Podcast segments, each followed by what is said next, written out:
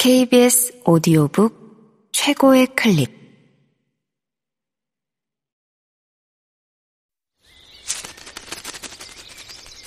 KBS 오디오북.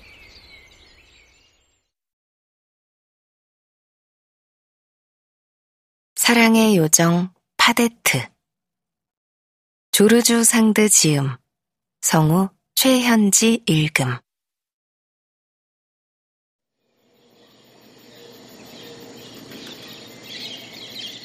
랑드리는 왠지 모르겠지만 파데트가 자신의 못생긴 외모에 관해 겸허하고 침착하게 말하는 태도에 감동을 받았다. 채석장의 어둠 때문에 파데트의 얼굴이 잘 보이지 않아서 그녀의 얼굴을 머릿속에 떠올리며 다음과 같이 말했다. 아첨할 생각은 아니었다. 하지만 파데트, 너는 네가 생각하는 만큼 그렇게 못생기지 않았어. 너도 그냥 해본 소리일지도 모르겠지만 너보다 훨씬 못생겼지만 싫은 소리 듣지 않는 사람들도 있으니까. 랑들이 내가 여기서 조금 더 나아진들, 더 못해진들 어차피 예쁜 아가씨라고는 말할 수 없잖아. 나 위로하려고 애쓰지 마. 그것 때문에 슬픈 거 아니니까. 천만에 다른 여자애들처럼 옷 차려입고 머리 손질하면 어떻게 될지 모르잖아?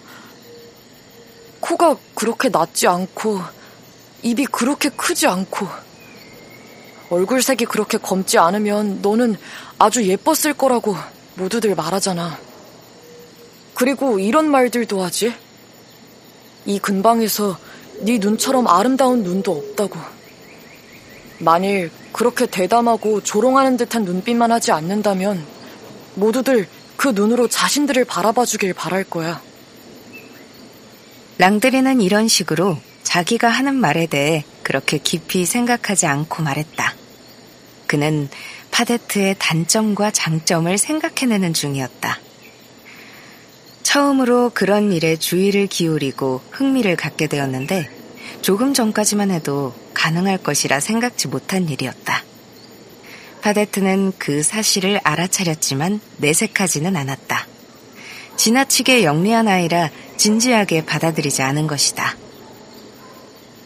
내 눈은 좋은 건 좋게 보고 그렇지 않은 건 불쌍히 여겨. 그리고 내 마음에 들지 않는 사람에겐 불쾌감을 주는 것으로 스스로 위안을 받아. 사람들이 비위를 맞춰주며 떠받드는 예쁜 아가씨들이 왜 모든 사람에게 애교를 부리는지 모르겠어. 마치 모두가 자기 마음에 든다는 태도잖아. 만약 내가 미인이었다면 마음에 드는 사람에게만 예쁘게 보일 거고 상냥하게 대할 거야. 라고 파데트는 말했다. 랑드리는 마들롱을 생각했다. 그러나 파데트는 그가 그런 생각을 하게 내버려 두지 않았다. 그녀는 다음과 같이 말을 이어나갔다. 자, 랑드리. 다른 사람들한테 내가 저지른 잘못은 이게 전부야. 내가 못생긴 것에 대해 남들의 동정이나 관대함을 구하지 않았다는 것이지. 못생긴 걸 숨기기 위한 치장도 하지 않고 그들 앞에 나선다는 거지. 이 사실이 그들에게 불쾌감을 주어서 내가 좋은 일을 한 적은 있어도 해를 끼친 적은 결코 없다는 사실을 잊고 마는 거야. 게다가 내가 몸단장에 신경을 쓰고 싶다고 해도 허세를 부릴 만한 돈은 어디서 나지? 내가 무일푼이라고 해서 동냥한 적 있어?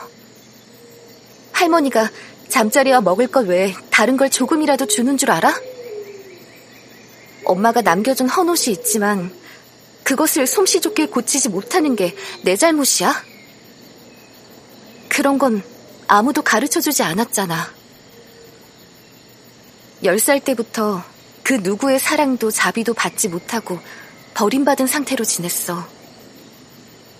지금 너는 나를 불쌍하게 여겨서 말하지 않았지만 모두가 나를 비난하는 게 무엇인지 잘 알아. 파데트는 이제 16살로 고용살이를 가도 좋을 나이다. 그렇게 되면 급료도 받을 수 있고 생계를 유지할 수 있을 것이다. 그런데 게으르고 여기저기 나다니는 걸 좋아하니까 언제까지고 할머니 곁을 떠나지 않는다. 사실 할머니는 나를 별로 좋아하지도 않고 한여를 둘수 있을 만큼의 돈도 있다. 이거지? 근데 파데트, 그게 맞는 말 아닐까? 사람들은 네가 일하기 싫어하는 걸 비난하는 거야. 네 할머니도 사람들이 물어보면 너 대신에 하녀를 고용하는 게 이득이라고 말한다던데. 라고 랑드리가 말했다.